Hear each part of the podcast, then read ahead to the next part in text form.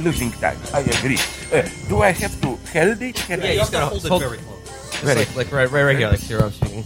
Uh, you is that uh, that that that light jumping up or whatever? Yes. Yeah, yeah. because it already happened to me, you know. I gave a long interview. I was sweating like a pig, and then the guy told, "Sorry, it didn't work. Oh, we repeat it." I said, "Fuck you," you know. Yeah, okay, You have a pretty good track record. But but this will not go live, so you can manipulate. Yes. Exactly, yes, yes, that's good yes, because yes. I get lost, repetitive, blah blah blah. You be my Stalinist master. yes, who uh, censor. I believe in censorship. Censorship is the most noble thing humanity invented. You in the U.S. learned a couple of years ago the lesson from from Soviet Union. You remember. Who was it? Janet Jackson. There was that Yeah, provocation. at the Super Yeah, Bowl, yeah. and then they introduce also in your live sports. Uh, uh, how to call it when they render it on TV? You know this uh, uh, one and a half second delay. Yeah, so sure. that somebody is watching. Is, but this is the old Soviet invention. Always in Soviet Union they were afraid of some provocation, even if it's first of May parade or whatever. They I talk too much. Okay, I hope they will. So it's arranged. They will allow us to be here. yeah, the uh, bartender said it was okay. Ah, yeah, okay, but yeah, yeah, okay, okay. So let's. We have somebody to refer to. Now we really should, please. Yes. All right. Ah, sorry, well, it's him or him. I thought, no, who is the boss? Don't mix me. I, I am a good slave, but I like to know who is all right, the I'll- I'll- master. I, you I, know? I, am I'm the master in this case. I'll be I'll be a you know these guys can chime in Yeah. as they see fit. Will will be the daddy. I'll be the daddy here. Very good. So, um, yes, as you've probably already discerned, we're talking to uh, Slavoj Žižek, and I'd like to begin by saying one of the things that I uh, most admired you for was uh, back when you were teaching here in New York City at the New School. You famously said, uh, "I don't want to read papers. Don't give me anything. I hate students because, like the majority of people, they are boring idiots, and I cannot imagine a worse experience than some idiot comes and starts to ask you questions." So, keeping that in mind. Have you seen the new Joker movie? And if so, your thoughts? I uh, now now I will fall even deep into criminal activity. I haven't because I have an ethical principle. My country is, as your beloved fre- uh, president would have put it, a shithole of a country, small country, which means you can freely download pirate copies. Nobody controls it. We are not of interest to big companies. And uh, so I'm waiting for a good copy to be freely available to download. I, and here, here I don't want to download it here, so I haven't yet seen it, but I read about it. And this doesn't prevent me from having an opinion on the movie. Nor should it. because, Uh, because you know that about it's about 50-50. Half of the movies I write about, I haven't seen them. No, I'm here as a Hegelian idealist. I read about the movie, an idea came for me. Then I'm afraid to see the movie. It may uh, spoil my idea. You see that it's a little bit. For example, the one Black Panther. yeah. I wrote about it. I didn't see it. Roma, Cuarón, pretentious. I didn't see it. So, uh, but, but from what I've heard, I would be totally, basically. I'm not saying I know the main actor is good, blah blah blah. But uh, you know why? Uh, uh, opposed it because if I'm informed correctly, the movie tries to give some kind of social psychological genesis of Joker, the Yeah. desperate circumstances, blah blah, all that stuff. I think with these negative superheroes, this is precisely the wrong approach. You cannot account for them in this way. They are kind of a miracle. They are, of course, effect of certain causes, but a contingent effect. The majority of people don't become jokers, you know, even if they suffer in the same way. I remember here a line from, uh, I think Hannibal Lecter says when they investigate him when he is in prison, how could you become Lecter? He's, they, uh, uh, the police uh, psychologist uh, looked into what happened to you, what trauma, so that you became. And he, uh, he gives a beautiful answer. He says, nothing happened to me, I happened to the world, in the world. And it's the same with Joker, who is, of course, for me, a positive guy, a good idea from the second Christopher Nolan movie. You know, precisely if you read it, it's as if that movie, I think it's the second Christopher Yes. Nolan, Yeah. The Dark Knight, where we have the famous Joker. Okay. Uh, what I like there is that Joker often talks there about his origins, but gives a series of inconsistent narratives. Yeah. Once he says this, then he says that. Father beat him, father didn't beat him, whatever.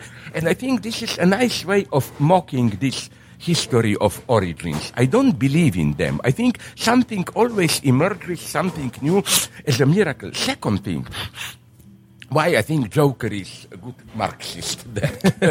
you know, he is not, he is precisely fully identified with his mask. It's wrong to look for the real person behind. It's, and I admire persons who don't play this dirty game. That's how you always, that's how you succeed legitimizing brutal dictators. That you say, and you can of course say about anybody.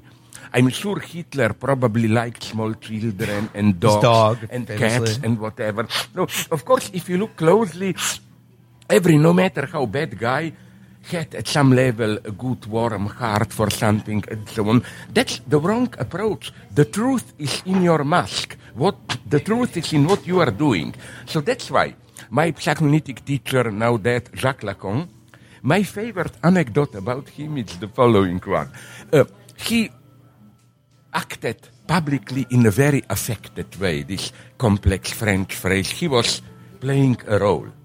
Then I knew some people who knew Lacan intimately and asked them, okay, do you discover then a private person? He can be funny, ordinary. They told me no. In private, he is exactly the same. I like people who know you search in vain for a mask of humanity and so on and so on. I don't believe in this. This is why, let me make another jump. It's all the same line associations. why?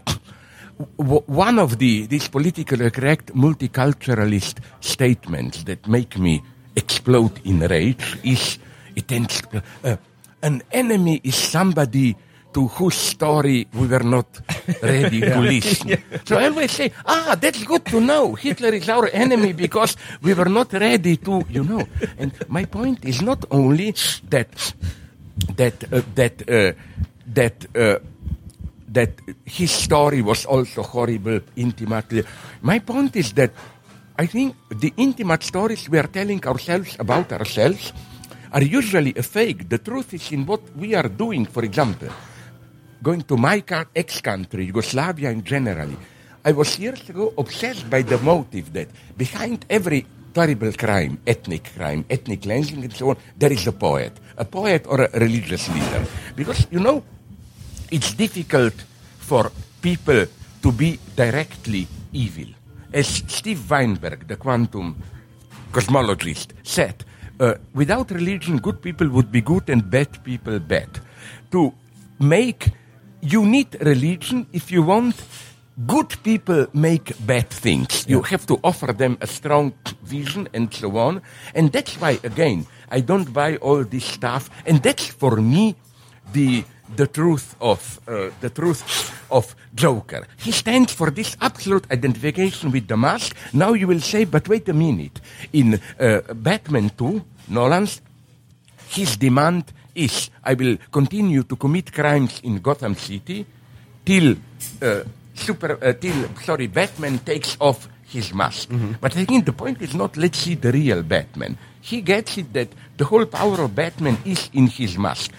Uh, and so he wants to like destroy Batman. You know which movie is the truth of all this? My favorite, Jim Carrey, and I appreciate him very much. I'm very sad that now he goes down. Uh, the Mask. Do you see? The, he's an ordinary weak guy.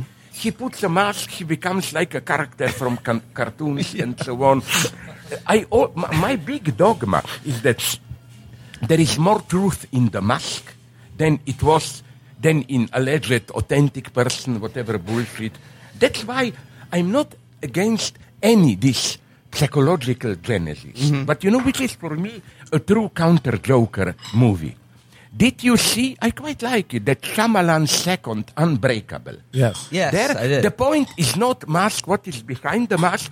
The point is that the superhero Bruce Willis cannot accept that he is a superhero. Mm-hmm. Yeah. And his problem is, my God, am I re-? he resists it. That's a more interesting topic. But Joker, in the movie they opted for this old-fashioned genesis of what happened to him. It's a false approach. But maybe I will see it. Although, if we you cut it short, then it's gone. Uh, But no, uh, the movies. Bottom line, The Mask, starring Jim Carrey. That's That's that that's the th- truth that's the of truth? all these movies. Yes. That's the one that I like, and it's even psychologically it's deeply true. I know it from my experience how masks work. Maybe I was an evil father, although my sons love me. When one of my, my sons was small, I approached him with a mask. He was afraid. then I put the mask off, like, hi, look, your old stupid cunt face of a daddy is here. he laughed. Now comes the mystery. So he knew what is behind the mask. Then I put the mask on, he was afraid again. he was right. Psychologically, because I think that in a way, it's a m- much more refined psychological mechanism. I think the true mask is our everyday stupid face. There all our restraints, limitations, fears act. But if you put the mask on, it means I can drop my control. Paradoxically, a mask means I can be who I really am. Even my psychoanalytic friends told me that's why you can tell things to the psychoanalyst which you would never have said to those who are close to you. It's a foreigner, you know, you, you gain mm-hmm. a, a distance. And that's why also people like to confess in others whom they don't know. I take this quite seriously, but again, taxi drivers, things like that. yeah, yeah, yeah. Although I, I, I never do this. I don't like to confide in general. I'm a pessimist here. I hate. I never want it applied to me psychoanalysis. My idea is this one. If you look deep into myself, as in any person, you discover some disgusting deep shit. All the petty egotisms and so on. So let's leave it there. Let's. okay, I talk the- too much. Go on. Along those lines, from uh, the, the Joker to uh, the larger concept of Joke. Sorry, but which one? Which one? i- i- Just a concluding remark. Yeah. If you go on in the same series, I have a soft spot more for the third one. What is uh, Bane. the- Bane. Dark Knight Bane is, Rises. uh, you know, There you. Bane, Yeah, yeah. Bane. This is Socialist Republic Manhattan. It's the same. It's the same as my reading of uh, Black Panther. The only way to redeem the movie is to read it that between the lines, the message is The bad Killmonger. Killmonger is the good guy. is the true by guy far, easily the good guy. easily movie. the By- good guy, yeah. unquestionably. And, so. But you know how all those listen. Do I live in an alternate world or what? That how all my black friends said wonderful black power. But the movie almost openly signals this lie. Do you remember how the only guy that the good black king trusts is the, CIA, agent? The CIA No, that movie. Uh, I, re- I don't get it. How nobody. that no- movie recast the uh, like sort of struggle for like African nationalism and uh, sovereignty, Yeah. and made the CIA their ally in that Yeah. struggle. It basically retells like the Congo and and like Killmonger is Patrice Lumumba. Yeah, yeah, precisely. yes, yes. You know, but you know which is my. Did you read my piece? Where I, I think it found more echo in Europe. You know which of my p- interpretations along these lines? I gave it the same twist. Okay, it's uh, uh, too low. I watched just some of the episodes. It's too much of the last season. Uh, Game of Thrones. Daenerys is my lady. Kill Pretty- them pretty good, all. right? Pretty good. Yeah, yeah. yes. And the, the series is, I think, con- you saw the last episode. Yeah, we maybe. did, we did. Yeah, you only- the, the series is consciously ambiguous there because did you notice how when after they liquidate her and when this new council Yeah. meets, what they do they decide? Screw ordinary people. The important thing is to reconstruct the army and the brothels, prostitution. I mean, they openly and you know, remember when one of them said, "What about the rights of those out?" They start to laugh. Oh, will my dog also vote or horse or what? The movie goes, and this is, I think, maybe the only way to redeem some of these big blockbusters mm-hmm. To to see if the, is there maybe another opposite uh, message. I stop. Believe it or not. well, I, I like I said, I, I wanted to ask you about the, the, the concept of jokes, and I've, uh, I've I've liked your idea that, that jokes represent a kind of shared obscenity that we have as human And beings. As I'm a- not saying automatically. Yeah. Like I meet an old dignified lady who means nothing bad. or I tell her a dirty joke. How about Smash a how pie in her face. I'm not saying you do this. What I am saying is that in my experience, uh, jokes, and you cannot define them, you cannot determine their scope in advance, like, oh, but they must be correct jokes. No, jokes are here to hurt, to make fun. My, of people. My solution is uni- universalize them. The only way to really fight racism is to universalize it. And maybe you know this line of mine. I remember before nationalist tensions in ex-Yugoslavia, this was the most beautiful moment of what officially was called brotherhood, solidarity of Yugoslav nations. We were telling jokes like crazy, but mostly about our own nation. I remember the joke you told, which is, uh, it how does a Montenegrin have sex? how, yeah. how he masturbates. Yeah, how does he masturbate? And it's uh, yeah, but there are others. I will not go into them. much, much, much nastier. They would have arrested you and me. But what I'm saying is that this functioned as pure solidarity. Mm-hmm. It functions. No, I think you can tell the dirtiest joke, but uh, but. Uh, if you tell it in the right way, if it's meant ironically towards yourself and so on and so on, it can work again. I cannot even imagine a, a true friendship solidarity with others without sharing small obscenities. And you know, I will give you a proof how my friends accept me at this level. I had a friend who was constant butt of my dirty jokes. And he then knew how to reply. Then at some point, I was really in a bad mood. And when I stumbled upon him, I didn't have the energy to tell jokes, so I just friendly greeted him. and I learned then the guy was in a panic. He asked others, is Slavoj mad at me? Why are there no insults? And so on and so on. That's how, that's all. I, I think that there is, in this, no politically correct control. Did I offend you with this, with that? There is something so terribly false. It is as if you cannot really fight racism. You can just control it tightly, control yourself all the time, look deeper. I use that expression, but how do you know that that expression is not again an insult and so on? I, I think that the true victory over racism would have been when you tell all the dirty jokes but they are experienced not as racist aggression, but as solidarity. And I think it works because also another thing, I, I hate those left liberals who pretend we shouldn't offend minorities, all that stuff. But did they ever have contact with real low class minorities and so on. They swim in obscenities and dirty jokes and so on. That's how I always establish a contact with taxi drivers. You cannot even mention what happened to me here in the United States with Indians, with all those. The only ones who are harsh, I don't like them. It's almost my own nation. I don't know if you noticed this here.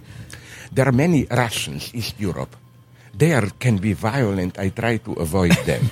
they don't know New York. Me, as a complete idiot, already had to guide them. You know, they even don't get this fundamental Man- Manhattan Manhattan system. They always try to. But what I'm saying, what I'm saying, is that the message of these insults, it's not "I hate you." It's a kind of a very naive message. You see, we are such good friends that even the worst insults mm. only reassert our friendship. Well, and, and, and, sorry, but I'm not now saying we should just insult yes. others and so on. Of course, this works only in very specific mm-hmm. conditions mm-hmm. and so yeah. on and so on. I just think from my own experience, again, that, that there must be something like an obscenity to establish an authentic contact. Like, cut the bullshit. We are really close, and so on and so on. What I'm getting at here is like yeah. you know, we we we've talked on the show about how like in our current political moment here in America, yeah. like you know broadly speaking, yeah. liberals and the left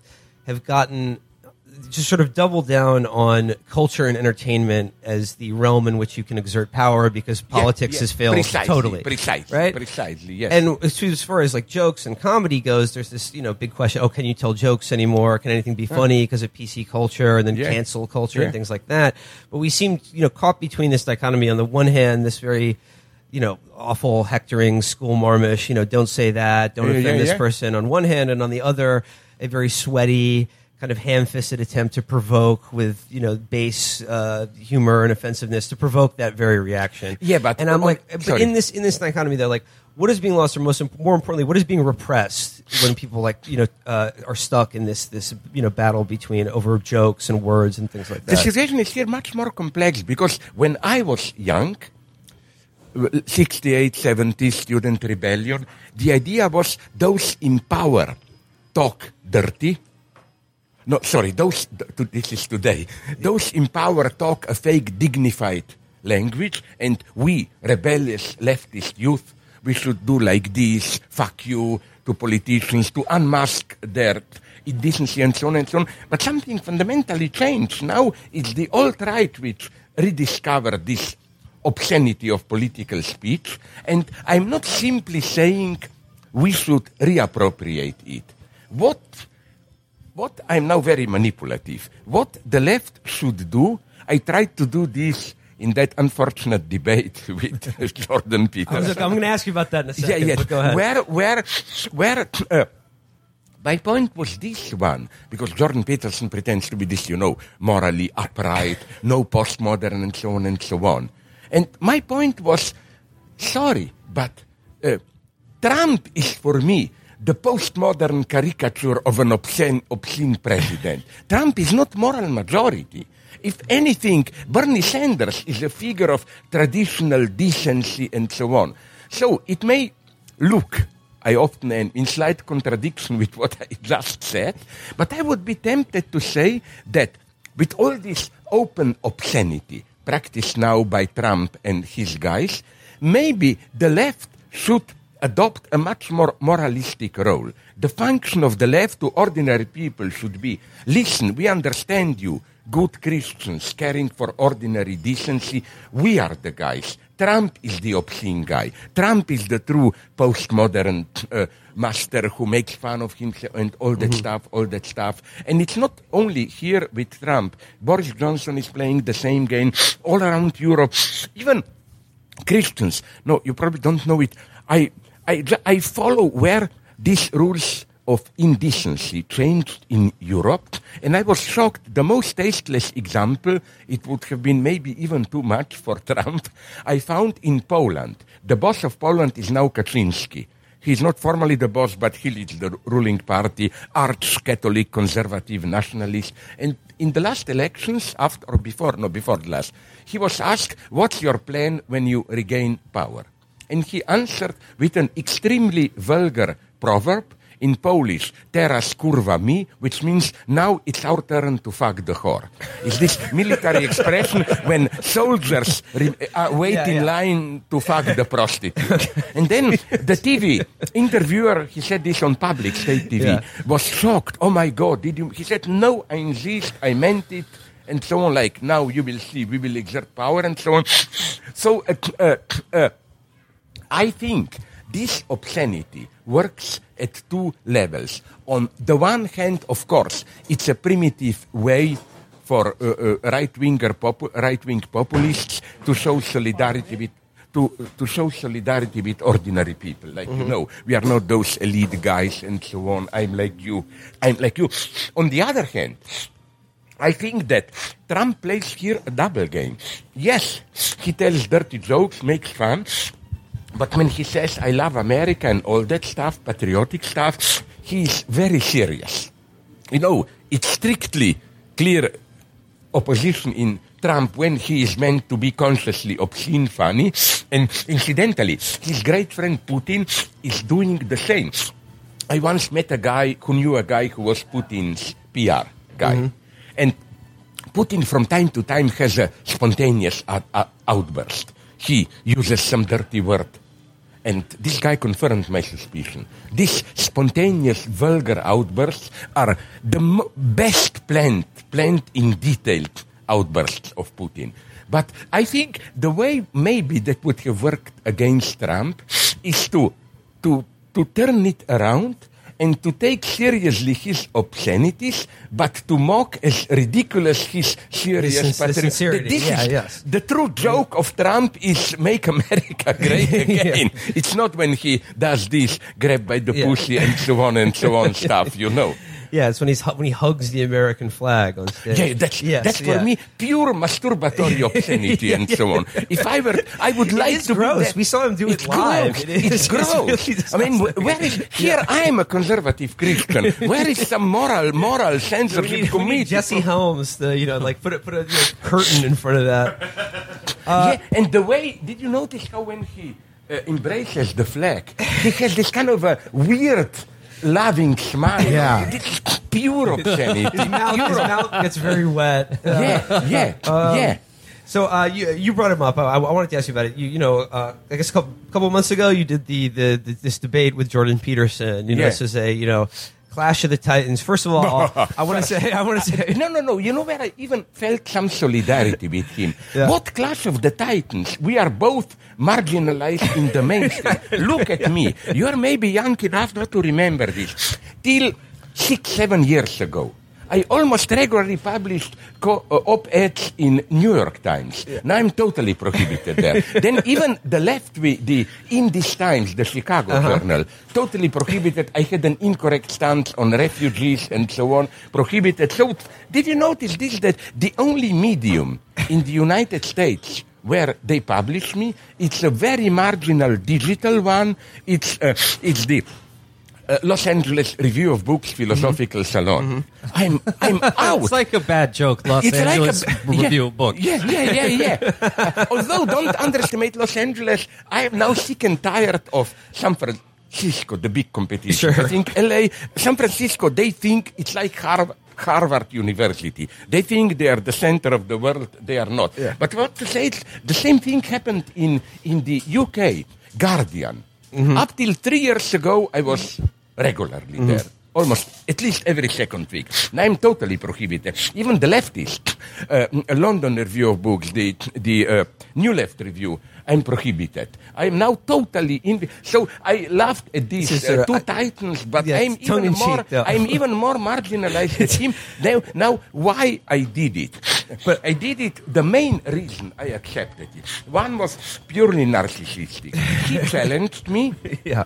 And then, you know, anytime, anywhere, whatever. and I got many replies from people, oh, you chickened out, are you afraid, and so on. I just wanted to prove, sorry guys, I am not afraid. Second thing is a much more subtle one. I think that as it's all, always the problem with our most radical and effective enemies, they, they hit a grain of truth. You know, that's mm-hmm. also my formula of fake lies. Fake lies are most dangerous when they incorporate into their narrative elements of truth. Mm-hmm. So, uh, like, incidentally, but I don't want to go into it. Like, I know people who know people who know Joe Biden. And they said, okay, uh, Trump is disgusting, but Biden's son is All yes, yes, yes, yes. yeah. So let's go on. Wait, I mean, what if I got a job for fifty grand a month uh, Yeah. doing natural gas in the Ukraine? I'm Yes, like, and yeah, it's just me. Of course. I'm like, hey guys, yeah, like, yeah, uh, yeah, yeah. No, but uh, going back, my idea was this one. Don't dismiss all of Jordan Peterson. Yeah. Many people who are for him like this basic message. Don't just complain. Pull yourself together. Mm-hmm. Act. Uh, uh, decide. And so on. Don't live Now- now- passively. yeah, Yeah. Now, uh, what's wrong about this? And it's a tragedy to leave this to right wingers. Mhm, yeah. This motive. I think there is a problem with this self-victimizing, complaining liberal le- left. I want. This is why I also. That's my last provocation. I'm already attacked in Europe. I uh, like this Greta Thunberg. And tell you Yeah. why. Because she's, I think, the best example of toxic masculinity that I can. If you read the exact definition of toxic masculinity, instead of dialogue, you act aggressively and so on. She is it. Did you notice how Greta changed her image? Till two, three months ago, she was the innocent girl who is just telling the emperor is naked. Now, she has this ironic, almost demoniac smile and so on. I think I, I like women who are like this. And this is, uh, she is not a man. She's, she has a specifically feminine aggressivity, which is, I think, important today because why do our media like so much the feminine approach? It's part of today's it, it, polit, politics and ideology where oppression have to be masked as have to be masked as uh, how should I call it uh, uh, um, medical advice. You know, we should understand if you are a criminal, you should get psychological advice, therapeutic approach, and women fit here wonderfully. A friend of mine in France did an analysis how to deal with youthful crime and so on. They prefer women. They they do the same state oppression, but in this feminine understanding way, and so on and so on. So no, I think we, if anything in politics, this is now to annoy my friends, Democrats, we need we need more brutal protest. Not, I'm not for physical protest. But what I like about Greta Thunberg is her point is not, oh, I go to Congress, let's dialogue a bit. No. her message is, you don't listen to me, I am right.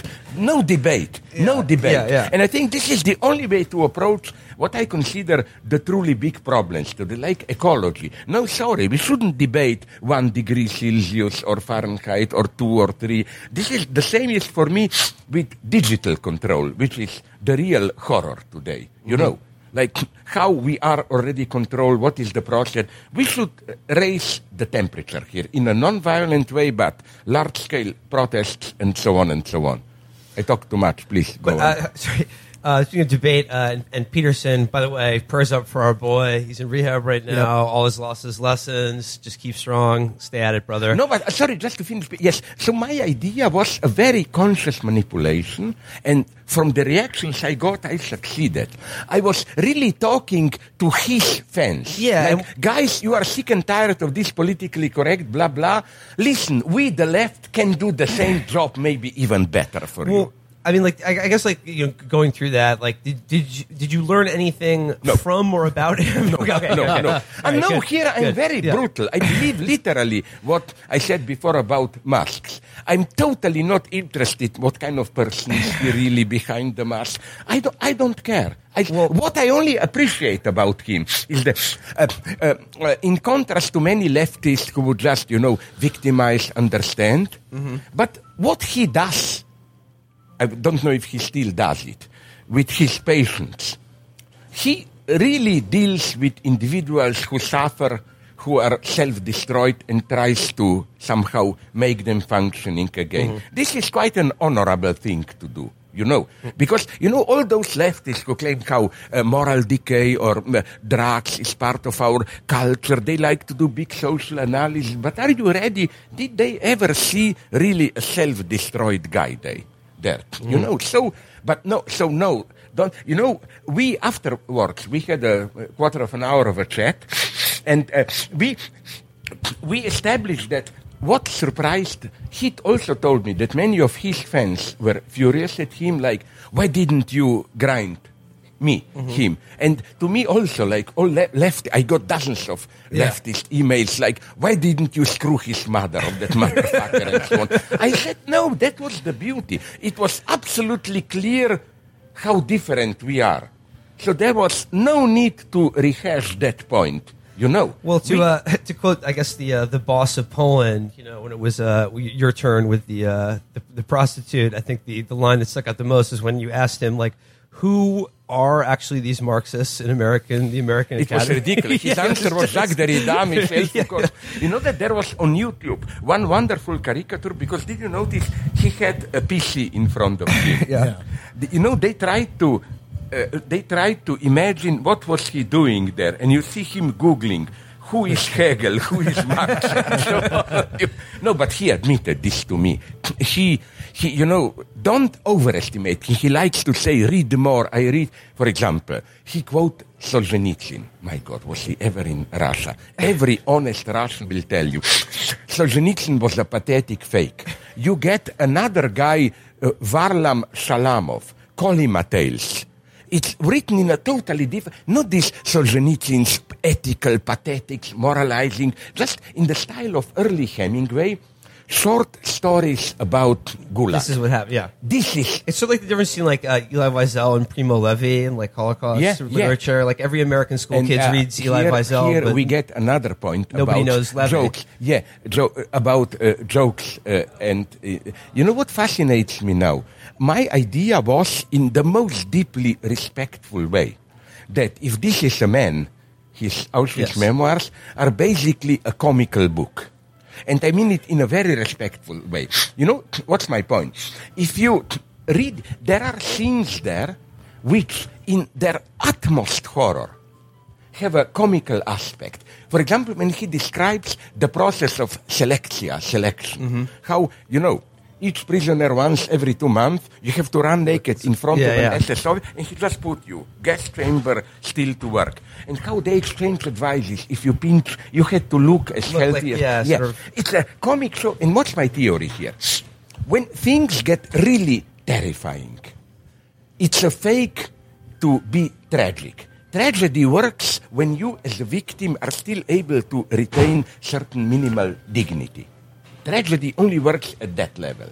When things get really nightmarish, it must be a comedy, but this comedy doesn't mean I make laugh of the. It means I'm so perplexed by it that it would be a fake to adopt this dignified tragic stance. I'm totally perplexed. I can only make fun of it. And now I discovered, with pleasure, my Jewish friends told me, "Do you know that there is a whole subspecies of Jewish Auschwitz jokes?"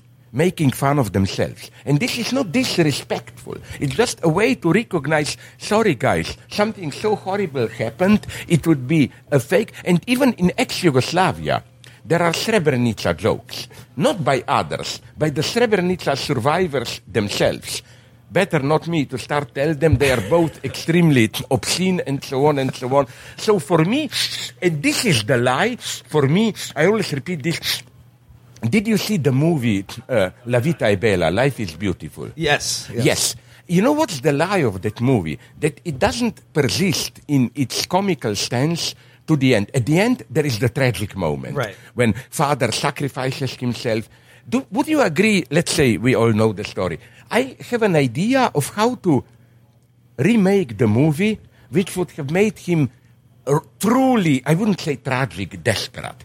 We know the story. Father son are arrested to Auschwitz in order for his son to make it easier. Father tells him a bullshit story, tells him that like this is not really Auschwitz. yeah, it's yeah. a it's a big competition. Yeah. If you we can live whatever we want, but if you survive, you will get a big prize. Okay, what if when father is led away to be shot, he would have learned that his son knew this all the time. He just pretended to So believe. he, he was doing it for his dad, not the other way around. yeah, yeah, Wouldn't this make the movie really desperate?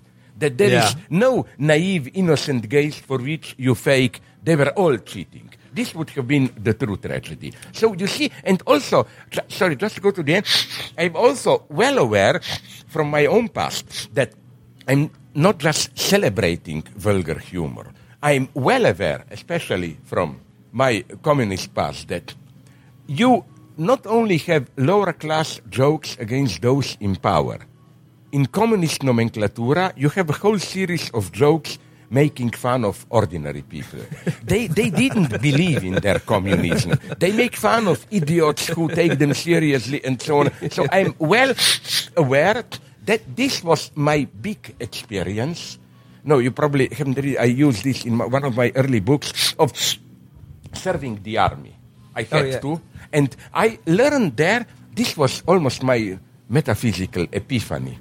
First, I thought, okay, you know, I don't know how it is here, but probably in every army, in ex Yugoslav army, these obscenities were part of the game. The full metal jacket thing, yeah. No, no, it's even Full Metal Jacket is still the obscenity as part of the training. Mm-hmm. yeah. But even this private, like, I always tell this to my gay friends, and they are suspicious. They cannot accept it. How ambiguous towards homosexuality the army was. On the one hand, I agree. You are openly discovered you are gay, you are finished. You are beaten by fellow soldiers, you know, the standard military way. When you are asleep, somebody puts a pillow on your hat so that you don't see, and others take their belts off and Yeah. beat.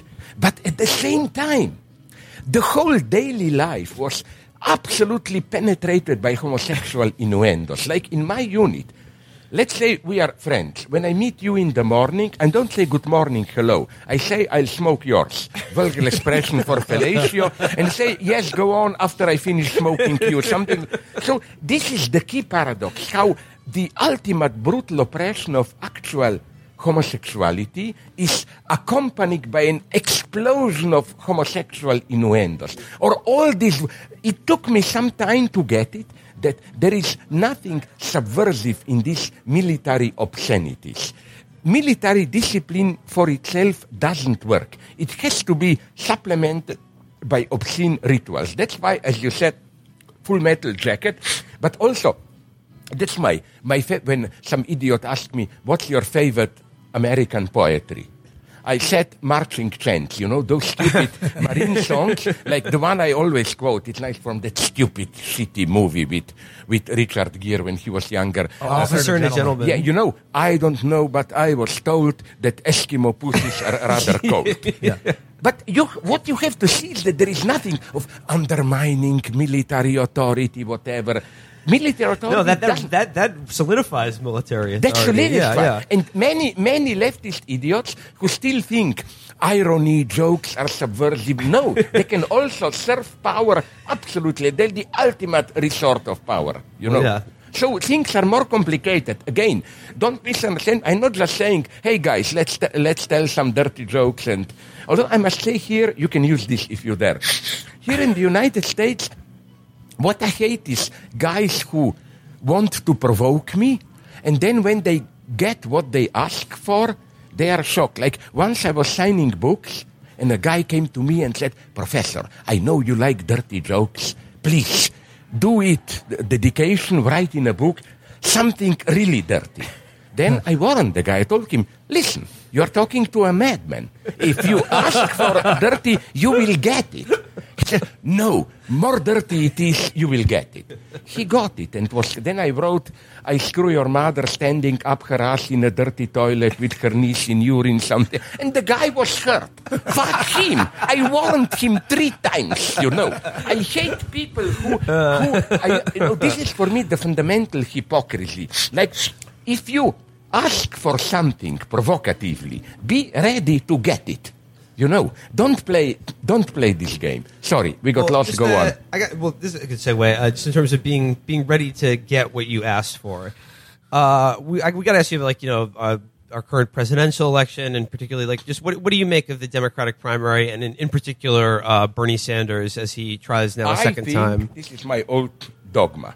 People thought that I'm crazy. I support Trump. I'm not crazy. Trump is a moral disgrace. I mean, Trump is a no. It's even uh, But you said that the election of Trump was the only thing that could open up the actual like and ideological did, crisis. and it did. and- we yeah. have democratic socialists. Yeah. For without Trump, this wouldn't have happened. I claim I- uh, as a reaction to Trump. So the only political battle, the way I see it now in the United States, is the one going on within the Democratic Party. Absolutely. Yes, we agree. And uh, what I like about them, that's here comes Bernie Sanders' genius. But unfortunately, from what I know, this heart attack was more serious. So he will be. no, out. he'll he'll be fine. He'll be fine. You He'll think fine. so? Yeah, yeah. no, I'm just saying it because you know Uh, yeah, willing yeah. it into existence. Yeah, yeah, yeah, No, no, no. We don't. Okay, okay. No, what I want to say is this: that uh, uh, what Trump did is he disturbed this hegemonic peace.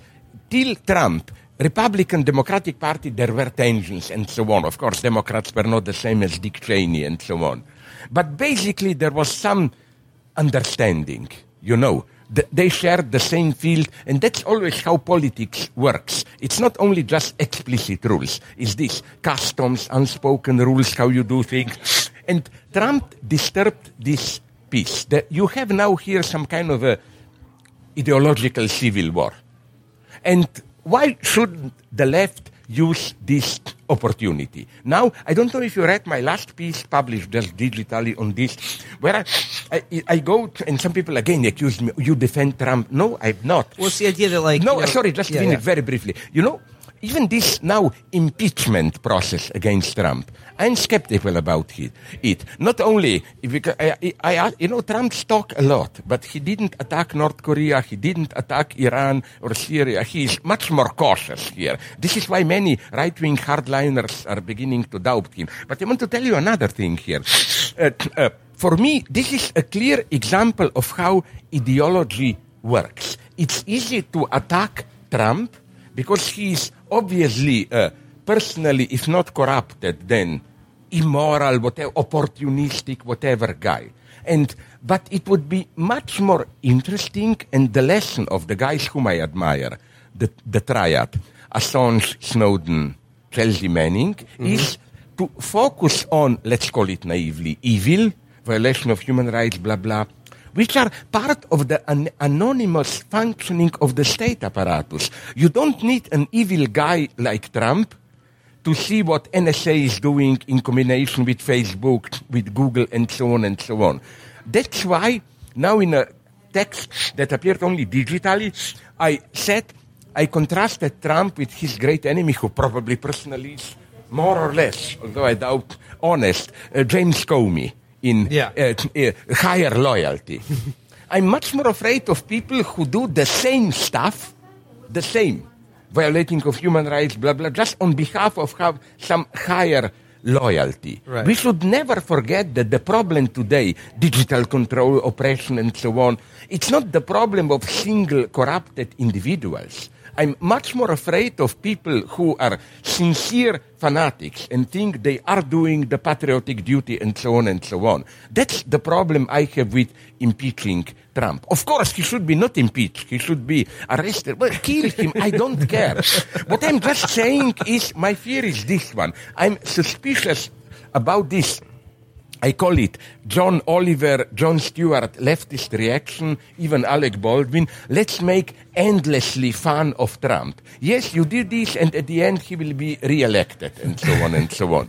I mean, uh, uh, uh, but maybe I'm wrong here. My old dogma about Trump was that, uh, uh, okay, back to Bernie Sanders, that Bernie Sanders was the only hope. Why? As many, I have believe me or not, I have some connections there. Tra- uh, Bernie Sanders is from Burlington. Burlington is the only department where my colleagues of cinema studies, Lacanian psychoanalysts mm-hmm. are in power. Really? So I met then some people around Trump, uh, around Trump, around Bernie. Why I do confuse the two of them? That's very suspicious. And they told me this. Uh, we have the squad. And Trump tried to focus his criticism on the squad. Uh, uh, Alexandria Octavio Cortez and so on. Omar, yeah. But the strength of Democratic Party would be to bring the squad together with Bernie Sanders, who stands for old white men. Uh, Sanders voters, I was told, in Vermont, are people who otherwise would have voted for Trump, maybe even. These ordinary impoverished farmers and so on and so on. This combination we should strive at. This was the greatness of of Sanders. He mobilized for the left cause all these uh, old-fashioned, more, even moral majority guys, and so on and so on. So this is for me the only, and this is why I think, I cannot prove it statistically, but this is why Hillary lost. People, I had many connections. I met people. My son even volunteered to, my son, who is from Slovenia, he was 18 years.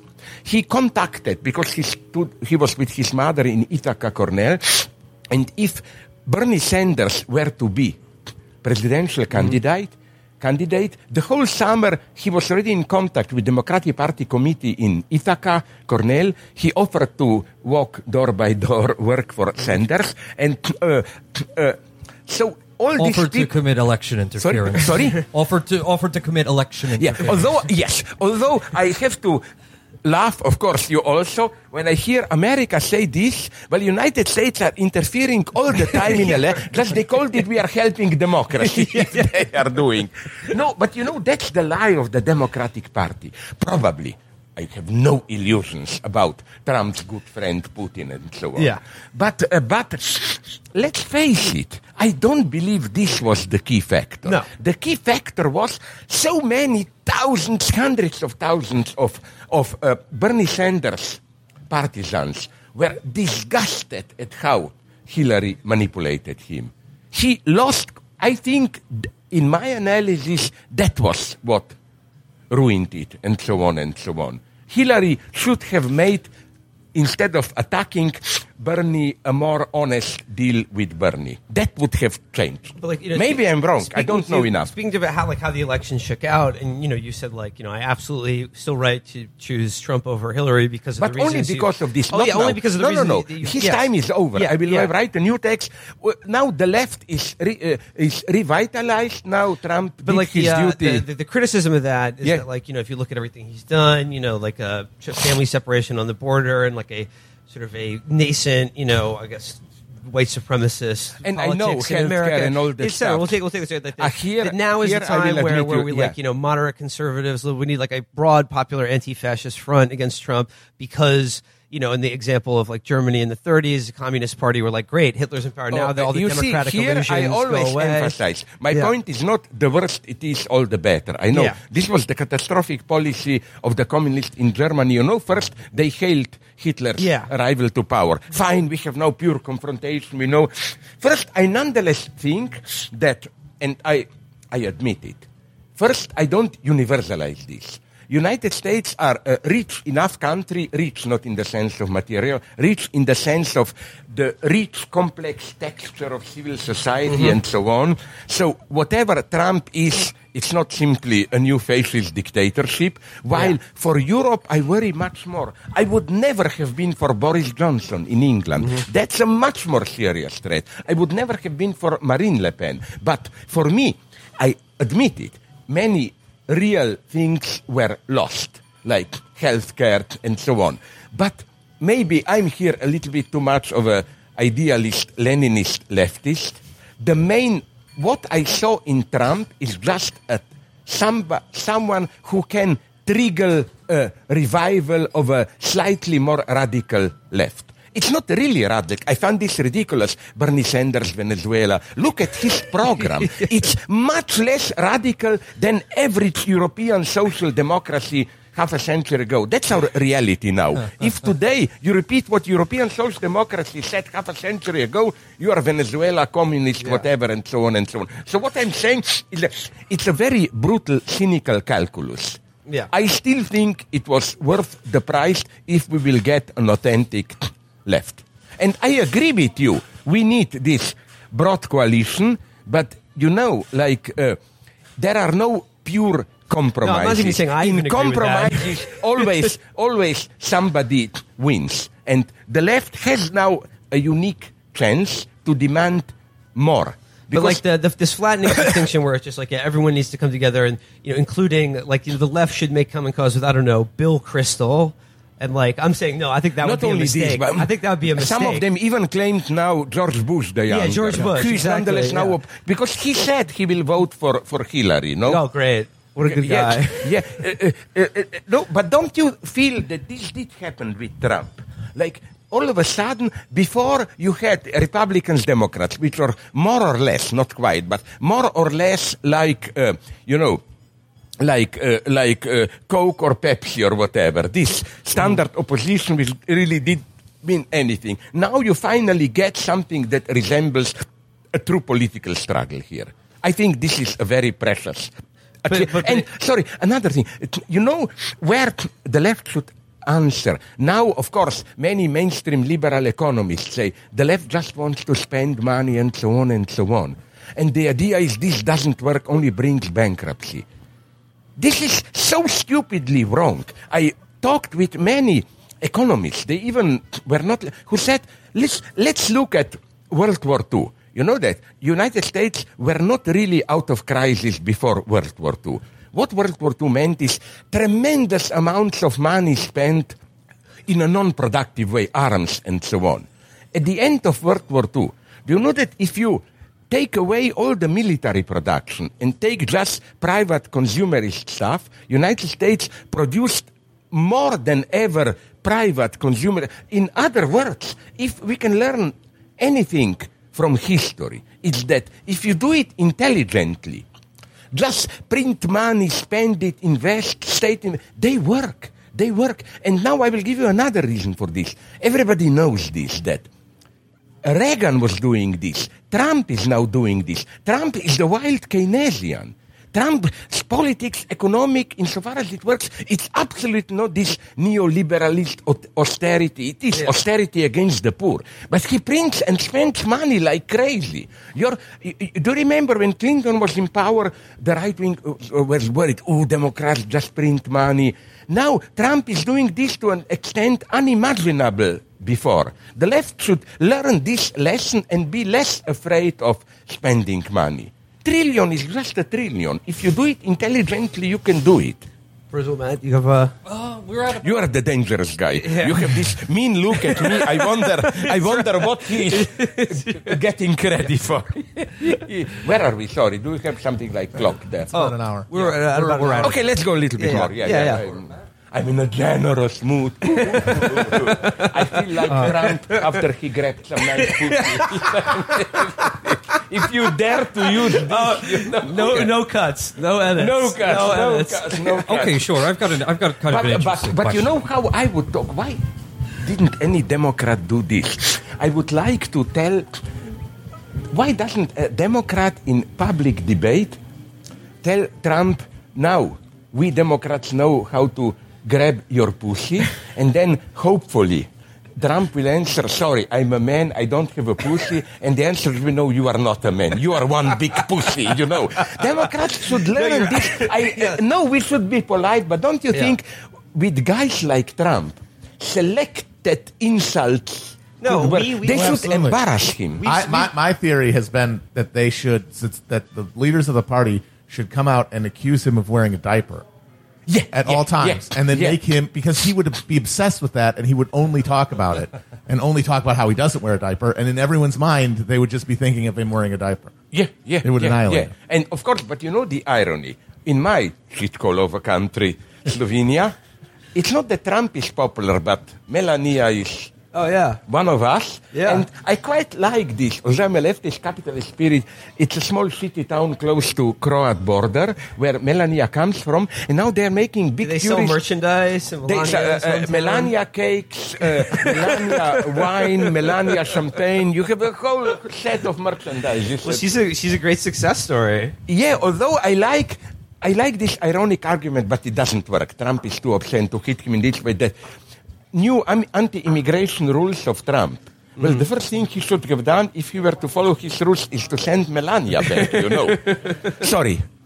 Yeah, so you've been following the Democratic election, and More or less, familiar not with this idea of electability. That most of the voters in the Democratic primary they tell pollsters that the most important thing is that they can beat Trump. The most important thing is that they are electable, and to them, electability means that this candidate, it's usually Joe Biden is considered the Yeah, most yeah. electable. He's the most that el- this candidate will appeal to a an, yeah, a- an imaginary voter who voted for may be- Trump sorry, and will, you know, someone who will be acceptable. And this is something that we think about a lot and are kind of Be, maddened by. but be very are- careful here. Be very careful here, because that's the mystery of the democratic process. Sometimes to be a little bit more radical makes you even more electable. The problem of democratic center is that they are also presented as inefficient, corrupted, part of the establishment, and so on and so on. So, but the biggest argument for me against this, uh, against this reasoning of electable is Trump himself. Almost to the end, he was considered inelectable. yes. Too extreme, you The cannot win. Clintons tried to manipulate it so that he'd be the nominee because they thought he'd be easier to beat. Yeah, yeah. You see, that's the lesson we should learn. It's not as simple as that. The political landscape, it's not as simple as that. Right, left, or who gets the middle, and so on. It's much more complex. That's why, again, I like uh, Bernie Sanders. No, it's not some abstract middle ground that we should get. We should aim at those disappointed lower classes who were who vote for Trump. That should be our target, not some of this imaginary middle and so on and so on. What we imagine when, when voters, and I, I I think people do this uh, throughout the spectrum, even on the left. Hmm. They think, you know, my guy w- will appeal to this voter that I've conjured up, this Yeah, this but, uh, but- this other. but this makes elections very sad. I remember I watched an interview with, or was it in newspapers? I don't know, with uh, uh, Biden's wife. And it was the most tragic, depressive statement that I read. Her point was, I know Joe, my husband, doesn't have a good health problem, but he's the most electable. Like, she openly stated, it's Yeah, all sheet compromise, but she's the, no, this will not work. Trump nonetheless introduced a new logic of political engagement, mobilization. I don't believe that this is enough to beat him. You need a more, sorry for this naivety, a more inspiring, positive project. That that but the the problem though is that although he did Trump did in, create a new political reality, he overturned all Yeah, the old yeah. understandings.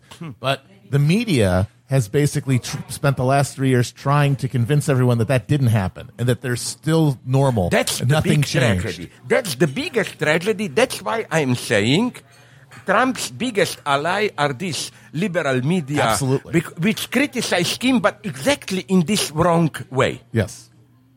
Yeah, they they criticize him for being vulgar. They criticize him for all doing that petty stuff, all corruption. that stuff, and so that's why again I'm allergic to that. Uh, John Oliver. Of course, you can make uh, make fun as much as you want for Trump, but maybe this even just.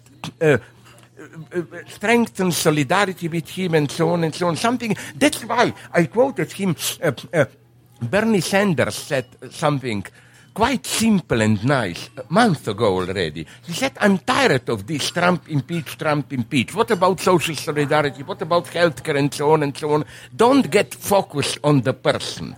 Go to, and uh, uh, uh, uh, uh, Bernie, in a very wise way, I noticed, he even said with some particular points when Trump wanted to protect some industries, maybe we should even support Trump here. He didn't mean it totally, but you know, like just to shift from this per, this personal issue to personalize on Trump, even if you just criticize him as a disgusting person, is to do him a favor in the long term. I think. Well, here is the second part of that question. So, Yeah. when you, we hear from Bernie Sanders voters, like I don't, I don't know if you saw the video of the Bernie Sanders No, town no, hall, no, no. where uh, this man comes up and says, "I'm a veteran. I have health insurance, but they stopped accepting it. I'm 150, you know, Yeah, yeah, yeah. thousand dollars in debt, and I and I want to kill myself. I'm going to kill Yeah, yeah. myself because I my despair is Yeah, yeah. great. So when you know the 15 percent of so or so who say they support Bernie Sanders, you know they, they they do it for very material reasons. I want to survive, but it seems like everyone else they support a candidate because of aesthetic reasons or because they appeal to this imaginary. I- I deeply voter. agree So with my- you. my- Sorry. but my question is should we on the left be uh, uh, the left critique is no our politics are immaterial that's been the left critique for a while we want to return to a, a material Yeah, sort of yeah, yeah, politics yeah. but does that mean we should not be fighting in the imaginary terrain of electability and and aesthetics? No, no, no. I totally agree with you. Even when you said aesthetic, you know, I know. I even have. Uh, I know some uh, uh, uh, theorists of political processes in Europe who even claim that even when we are apparently dealing with material issues, most of even most of politics today is, if I may use this very nice term, it's used in Europe that we should fight aesthetic issues. Somebody you find repellent, immor- and so on and so on. But I think that we should precisely do this. It can be done in a different way. I claim. So it's not just we should talk real issues. This is losing strategy today. And so that you will see that I'm not bluffing. I will give you an example of not Slovenia, but Croatia. Their standard of living two, three years ago fell. There was a crisis. Trade unions wanted to organize a big meet, protesting this, whatever, some uh, uh, uh, social uh, unemployment and so on and so on. At the same time, right-wing nationalists organized a big protest meeting for the defense of Croat nations and so on and so on. Leftists got uh, 200 people, right-wingers got half a million people. It's, this is the, the, I totally agree with you. The, the, the, the, the mystery is that precisely those poor guys who vote for Trump, they are they almost vote for him more for aesthetic reasons, making America strong and so on. No, no, I agree with you. We shouldn't simply do this. But, I think the left should mobilize its own, okay, it's, although it's still pragmatic, but aesthetic reasoning. For example, uh, for example, ecology. Ecology is not material in the immediate sense. This is uh, the way to approach ecology, not in this panicky way, our world is falling apart and so on and so on. But in a course, I, I see ecology as one field of this, and so on and so on. The crucial thing for me is not to play this.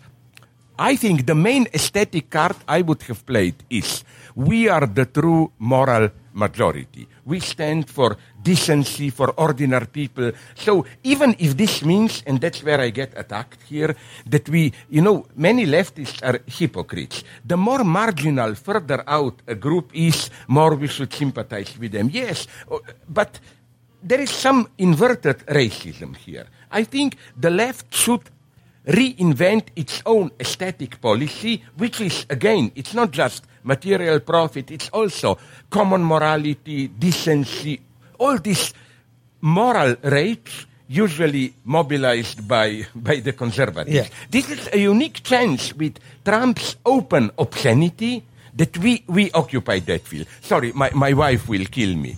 Where are we now? I'm sorry. I, fuck it. Okay, five minutes more. Five minutes Okay. more. Well, I guess uh, just uh, Because my wife we- will yeah. kill me.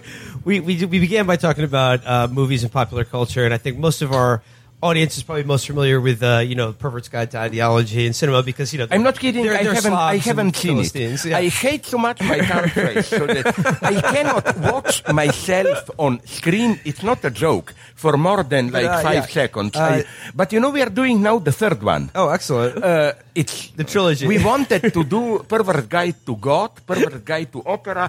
This was considered not commercial enough. It will be very boring. Pervert's Guide to 21st Century. Just all these new tendencies. well, just want to. Uh, bring it back down to, to their level because, like I said, Yeah, they're, yeah, they're, yeah. they're slobs and Philistines. Uh, just I'm any, a, any, a anything, slob or snob? A slob. snob because I am a snob. You know, Yeah. I am. Uh, I live as an ordinary guy. I have only jeans, but once a year I go to my son. That's how I spend money to super luxury hotel. Like I was, you know, that in Dubai, Burj Al Arab. Yeah, yeah. I was there for a week. oh, must have been nice. Yeah. You know, uh, sorry, let's go so on. yeah, Yes, just yeah, like yeah. last question. Uh, we we started out talking about like movies and popular culture. Yeah. Like, is, is there anything that you've noticed recently in, in, in film or television that's uh, that piqued your interest as an interesting psychological or Not- ideological text? Fuck psychology. Yeah, yeah no, yeah, yeah. uh, but uh, you know, I will tell you something which may interest you. I'm quite fond of, although sometimes they have this new age mystification, but this new trend in science fiction, not big blockbusters. I, uh, here, watching big blockbusters, can you swallow it? Am I from another era? what? with all my benevolence, I went to a big movie theater with my sons to watch in a big screen all the multi-stereo uh, uh, uh, uh, uh, Avengers Endgame. I was absolutely bored. I don't get it. Am I? Do I live in Paris? Why do people? I got bored. But uh, this I call them be not being sense of low quality. Like, did you see Arrival? Yeah, was- yeah. This type of models, it, Arrival has a very complex structure of temporal loop and so on. Or did you see a neglected but wonderfully leftist movie with John Goodman, not in a comic role playing, Captive State? I ha- oh no, I haven't seen that. yet. You should. Okay, it's actually one- on my queue right now. yeah, Yeah. yeah. It's you know uh, we are um, occupied by aliens, but who are like big capital. You don't see them. They are just on Earth to exploit our natural resources. They have collaborators who rule on their behalf, so officially it speaks. And then in the suburb of Chicago, there is some in poor suburbs black resistance towards them. And John Goodman, the funny guy, Flintstone, whatever, no, plays a tragic cop. You think he acts for the invaders, but at the end he sacrifices himself. It's a, such a mo- no special effects, a little bit very, but very dark atmosphere and so on. This is one of the things, one of the few things that I like, I must say. This, let's call them uh, B-level science fiction. Or this is not science fiction, it's just a little bit, not even alternate reality. Was it popular here? In Europe, it's all around a cult. With Emma Thompson, this British uh, uh, uh, uh, series. Oh, Years and years and Years? years. Yeah, I watched it, It's so shocking because it's the way it is now, just a little bit further. You know, you have openly racist populists more than now. You have already limited wired brain. You can share experience. It's our world just a little bit extrapolated and mm. all the madness of it. So, yes, yes, I see all these tendencies. In China, it's the same. Forget the big directors. My in China, interesting things are happening. I don't know for how long they will be allowed to go on, but not Zhang Yimou. He is now sold to the States, big projects mostly, but how to call Jia Zhang Did you see a Chinese movie already 10 years back called Still Life and some others? It's saw it. excellent. He does this just about despair. Like, Still Life is about one of those cities when they were building that mega dam that went mm-hmm. underwater. And there, a husband is looking for his wife who abandoned him and another wife for her husband. And this everyday tensions there, it's really like Chinese Antonioni. It's no direct dissidence, just this silent despair of, of uh, daily life and so on and so on. But on TV series, I'm here an old fetishist. My formal is Scandinavian noir. Not just all those wonderful, were they popular here? Danish uh, series, The Bridge, The Killing. Yeah. But Yeah, now, yeah. now my Well, they favorite. were remade in America. I know, Yeah, I know, but the original Yeah, is better. very good, yeah. Uh, my favorite is now, was it popular here? Trapped, the Iceland series, No. small town. One, in north of Ireland, uh, uh, they're all in avalanche, a murder happens, there all local tensions and so on. Very dark and so on. Wonderful atmosphere. Ireland is my, sorry, Iceland, Iceland is my cultural ideal today. Do you know that the whole city nation has less than 300,000 people? Yeah. They have one big detective writer. No, they have dozens, but the biggest is Arnaldur Indridason. You know how many copies there on Iceland his last book sold? How 50,000. You know what it means? It's like Bible. Every family. And now he is also a world bestseller and so on. You know what I like about this Scandinavian noir?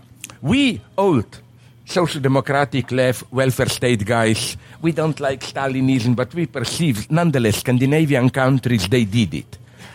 They did it, but nonetheless, the beauty is how this already with Stieg Larsson, with uh, Henning Mankell, all the silent despair comes Yeah. out. Yeah. This is maybe. uh, so I uh, do you know, for example, that Sweden. With all the happiness and so on, has one of the highest suicide rates Yeah. in the world and so on. This is this is what I follow. This good dark TV series. I'm the only thing that when I'm in a bad mood, the only thing that keeps me alive is that you show me a universe which is too dark even for me. The- okay, I'm not on the bottom of shit. There is something and so on. So, uh, do you have anything new here? My wife is a chain smoking, TV addicted. He watches everything. Good series and shit like. It's good that she is not here. Don't you have now about ultra rich family succession? Yes, or what? yes, Yes. yes. That's what my and with my our evenings are I worked on my PC, but like with uh, one ear, I I listen to that, and this is an interesting. I, I'm so sad I don't have a good theory. What fascinates me with this new TV series is that it's no longer the old formula of, although HBO sometimes still does it, once a week. I like this idea that they release it the whole season at once. And then even the guy, Dan Simon, who I forgot his name, who did The Wire. David he said, yeah. he- said, this is not TV series, this is a 40 hours t- movie. And ideally, you should just take one weekend, fill yourself with drugs, not to fall asleep and watch. I love this. I Yeah, love yeah. this. That, the, I think that this is the other side of blockbusters. Everybody knows it. Movies occupied, mo- movie domain occupied by stupid blockbusters, and then TV series are the thing today. Yeah. And another thing that interests me, but I'm too stupid to play them. I seriously have considered thoughts that maybe, maybe, uh, even video games have a narrative potential, are becoming an. Do you know how important they are? Oh, People yes. don't know that three, four, no, three, four years ago, uh, video games have beaten movie and TV. They turn around Yeah. more money. and some of them are uh, wonderful, even educationally. Like I like to play. You play? I- you game any at all? no, I'm too stupid. but my son is a fanatic. Like What, what does he? What does he play? Uh, uh, for example, Assassins, the game. I enjoyed how, through help of, I uh, spoke to a guy who was there with production and told me they employed 60 historians. It's a wonderful idea to reconstruct Jerusalem in 11th century, then Rome in 13th century, and so on and so on. No, I, I try to be open towards this. I'm not, I'm not conservative here, but I'm still basically a creature of 20th century, which means movies. Yeah. And I, I, you know what I do in desperate times like this? I watch old Hollywood stuff. Sure. I, my enemy is Marlon Brando Actor Studio, psychology. My favorite actor is somebody like Cary Grant. No spontaneity, you know, Yeah. totally, totally non-psychological actor. He acts himself like he. So, uh, uh, it's I try to enlighten younger generations. Do you know what big things you get in Hollywood of those years, like Ernst Lubitsch? Did you see To Be or Not to Be? Yeah, definitely. One of the absolute comedies, or Trouble in Paradise, and so on and so on. Old Hollywood is for me the You're a big real fan thing. of uh, Ninotchka as well. No, Ninotchka is a little bit. My biggest Ernst Lubitsch for me is uh, Trouble in Paradise. Okay. It's breathtaking Yeah. and so on. But you know, we even in Slovenia we are crazy. Uh, the daughter of Lubitsch, Nicola Lubitsch, visited in Slovenia and cried. We organized in Berlin and in Ljubljana two times a big Ernst Lubitsch colloquium. She came there, the daughter, and said, It's a shame. You do it in city Slovenia. She didn't say this. We cannot do it in the United. Because we then tried to repeat, to reorganize the same colloquium. I was even in contact with some people in Hollywood and so on, and nobody wanted to do it here. Sorry, I have Well, to. Now, we've, we've got no. some. Do- now my final message to you be a good manipulator did you see the documentary uh, uh, thin blue line not red? Yes, yes. yeah you know that famous line Morris, i yeah. quote it all the time yeah where a guy says every average prosecutor can get a guilty guy condemned it takes a very good prosecutor to get an innocent guy condemned. so that's my message to do. Every journalist, average, can reproduce what I said. It takes a very good journalist to use only my words, but to manipulate me so that I appear saying the opposite of what I say. so do all the cuts and so on, manipulate it. You know what's the standard procedure? You use my answer, but you use it as an answer to another question, so that then I appear an idiot and so on.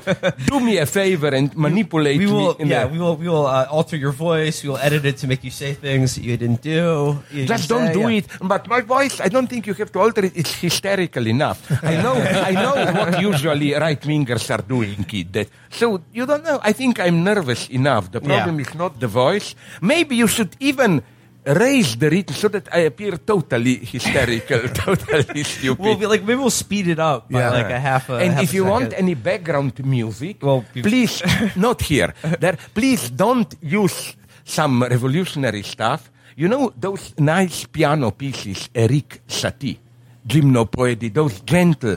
I I like them always, and then I felt vindicated.